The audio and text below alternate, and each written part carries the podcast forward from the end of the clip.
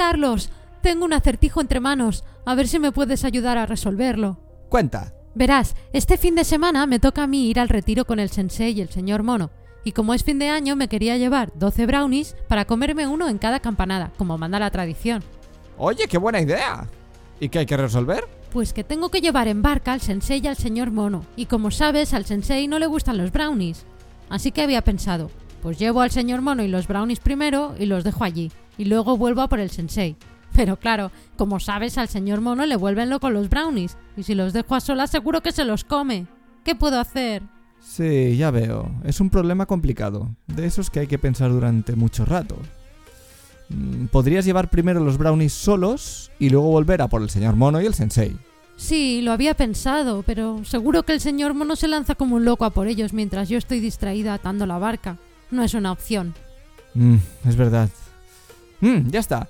Lleva al señor mono y al sensei y luego vuelve a por los brownies. Pues no es mala idea, ¿eh? Vale, vale, así lo haré. Gracias, Carlos.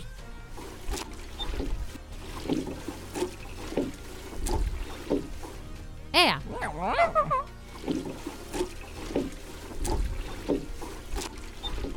Ya estoy aquí, queridos brownies. Pero, ¿dónde están? ¡Si los había dejado aquí! ¡Qué buenos están estos brownies! ¡Y qué pringada! Aún no entiendo por qué no se llevó todo de golpe, pero oye, a mí ya me está bien así. Has llegado al templo del sensei del cantante. El podcast para cantantes y profesionales de la voz de Vox Vocal Studio. Potencia. Resistencia. Notas agudas. Notas graves. Control. Equilibrio vocal. Soy Esther Justel. Yo soy Carlos Campaña. Si quieres saber más sobre la voz, visita nuestro blog en vtvs.es barra blog. A menudo, las cosas que tienen una solución sencilla las tendemos a complicar, cuando en realidad la solución más simple suele ser la más eficaz. Yo lo pagaré caro este fin de año, porque tendré que comer uvas en lugar de brownies. Pero bueno, lección aprendida. El caso es que con el canto pasa algo parecido. Hay varias maneras de hacer que cantar sea más difícil de lo que en realidad es, y muchos de nosotros caemos en ellas. Así que el objetivo del episodio de hoy es explicarte algunas de estas cosas que hacemos de más para complicar la simplicidad del canto, y así ayudarte a que las evites. Aunque para dar coherencia a mis teorías, te voy a explicar primero por qué hacemos estas cosas que nos complican la vida. A ver, ¿por qué hacemos el canto más complicado de lo que es? Ay, pues porque tenemos un cerebro. Ese cerebro, tan útil para algunas cosas, pero que nos fastidia tanto para otras. Y nuestro cerebro, cuando se le plantea una cuestión, a menudo le da vueltas y vueltas, tardando en encontrar la solución más simple. Por eso hay tantos chistes y acertijos que juegan con eso. Recuerdo haber visto un experimento de un mono al que le ponen un cacahuete en un tubo alargado y cómo lo pesca llenando el tubo de agua. Por lo visto hacen el mismo experimento con niños, y todos buscan herramientas con las que cogerlo, pero ninguno piensa en el agua. Están buscando una solución más complicada de lo que deberían. En el canto tenemos una idea preconcebida de cómo tenemos que cantar, así que manipulamos los elementos que intervienen en la producción del sonido para buscar ese resultado. ¿Qué tipo de soluciones erróneas encontramos para cantar? Al cantar utilizamos los mismos elementos que para hablar. Aire que pasa a través de nuestras cuerdas vocales y genera ondas de sonido que resuenan en las cavidades del aparato fonador. Hay muchas personas que tienen problemas para hablar, y a menudo es porque intentan sonar de una manera diferente a como suenan de manera natural. Más fuerte, más flojo, más duro, más suave. Para cantar pasa igual. Y de hecho, hay veces que personas que no tienen problemas al hablar los tienen al cantar por este mismo motivo. Las soluciones que buscamos son manipular algunos de los elementos involucrados en el proceso de creación de la voz. El aire. Como nos machacan tanto con lo de que la respiración es la base del canto y con que hay que aprender a respirar para cantar, este es uno de los elementos más manipulados. Lo que suele pasar es que tomas mucho más aire del que necesitas y lo envías a más velocidad de la necesaria para sonar más fuerte. Esto genera un desequilibrio que te complica la vida, porque para recuperar el control sobre tu voz te ves obligado a utilizar elementos nuevos que no deberían entrar en la ecuación, que son los músculos externos de la laringe, los músculos del cuello. Luego está el problema contrario, que es enviar demasiado poco aire. Esto le suele pasar a las personas muy tímidas que tienen miedo a llamar la atención.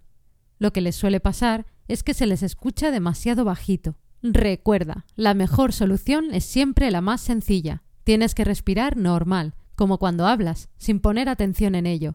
Piensa que es un proceso que nuestro cuerpo hace automáticamente desde que nacemos, para sobrevivir. Y si no lo hacemos, el médico nos da un cachete en el culo para que empecemos a hacerlo cuanto antes. Así que no es algo que tengas que intentar controlar. Lo único que debes saber es que sí puedes enviar el flujo de aire a más o menos velocidad, como cuando inflas un globo de esos pequeños y alargados, que si no soplas fuerte no se inflan ni a tiro. Si quieres aumentar el volumen, tienes que enviar el aire a más presión, aunque todo lo demás tiene que mantener el equilibrio. Por eso, siempre insistimos en que aprendas primero a conservar el equilibrio de tu voz, a poco volumen, y vayas incrementando poco a poco cada elemento si quieres más volumen. En segundo lugar tenemos las cuerdas vocales.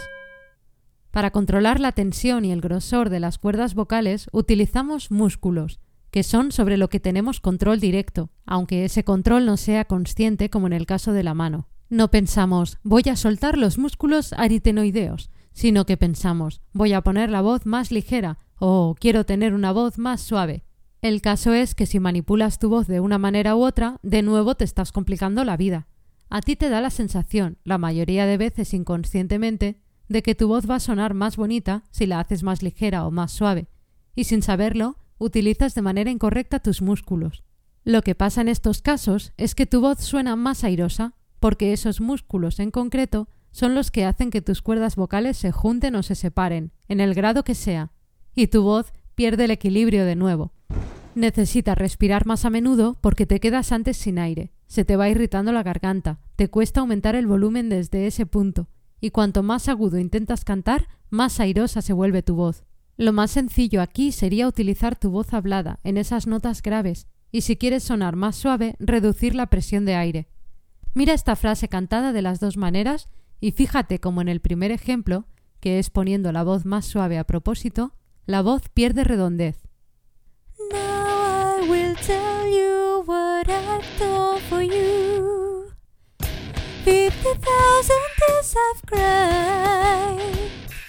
Y ahora el segundo ejemplo, con la voz más hablada. Now I will tell you what I've done for you. Fifty thousand tears I've cried. Por el contrario, si lo que quieres es hacer que tu voz suene más fuerte o más potente en las notas agudas, Sueles pensar que tienes que intentar aguantar todos los músculos como están en las notas graves y simplemente aumentar la presión de aire, en lugar de la solución más sencilla, que es dejar que el cuerpo haga el ajuste muscular necesario. Esto te hace caer de nuevo en el desequilibrio vocal. Como no estás utilizando los músculos que tocan, tendrán que entrar en funcionamiento músculos que no deben, porque ese aire de más requiere resistencia. Esto hará que tu voz suene estridente, que desafines, que sientas molestias musculares, que te pongas rojo, en definitiva, que te compliques la vida.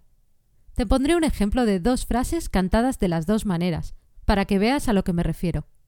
En la primera cantaré aumentando la presión de aire sin permitir el cambio, y en la segunda sí que lo permitiré.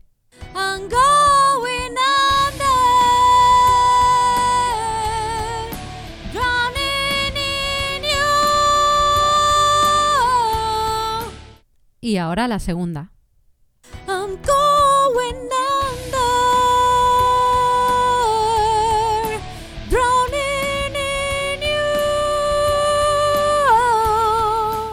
En resumen, que lo más sencillo es escuchar a nuestro cuerpo. En las notas graves, no intentar hacer nada diferente a cuando hablamos y en las notas agudas, permitir los cambios que nuestro cuerpo nos pida. Vale, esto es difícil. A menudo me preguntan, ¿Cómo sé cuándo tengo que hacer el cambio? La respuesta es a base de práctica, porque estos cambios no son muy naturales para nosotros, pero debes concentrarte en escuchar lo que tu cuerpo quiere hacer y practicar para dejarle hacerlo. Seguramente al principio sentirás estos cambios muy abruptos, pero debes resistirte a intentar controlarlos y practicar para acostumbrarte a ellos y que se conviertan en algo natural. Y el último elemento manipulable son los resonadores. Y de nuevo suele ser por culpa de las ideas preconcebidas, porque nos dicen cosas como que tienes que llevar el sonido a la máscara. Eso te puede llevar a modificar las cavidades de tu aparato fonador, tratando de dirigir las ondas de sonido hacia ese lugar. Tensas la lengua, controlas el paladar, subes tu laringe, inmovilizas tu mandíbula o aprietas los músculos del cuello, cuando la solución es tan sencilla como dejar que un tren circule por sus vías. Recuerda, no debes hacer cosas como intentar buscar un sonido o controlar la dirección de tu voz. Todo eso pasará solo y de manera natural si tú no haces nada para impedirlo. Hay muchos más posibles resultados a todos los cambios que hacemos buscando posibles soluciones para nuestro cuerpo, pero son tantos que podría escribir un libro. Y lo que realmente importa es que te quedes con la idea principal, que no tienes que intentar buscar nada que tu cuerpo no haga de manera natural, y entonces cantar será mucho más fácil. Y hasta aquí el episodio de hoy. Gracias por escucharnos. Si te ha gustado y quieres más, hazte fan del sensei. Únete a nuestra comunidad de cantantes para aprenderlo todo sobre la voz. Visita vtvs.es barra sensei-fan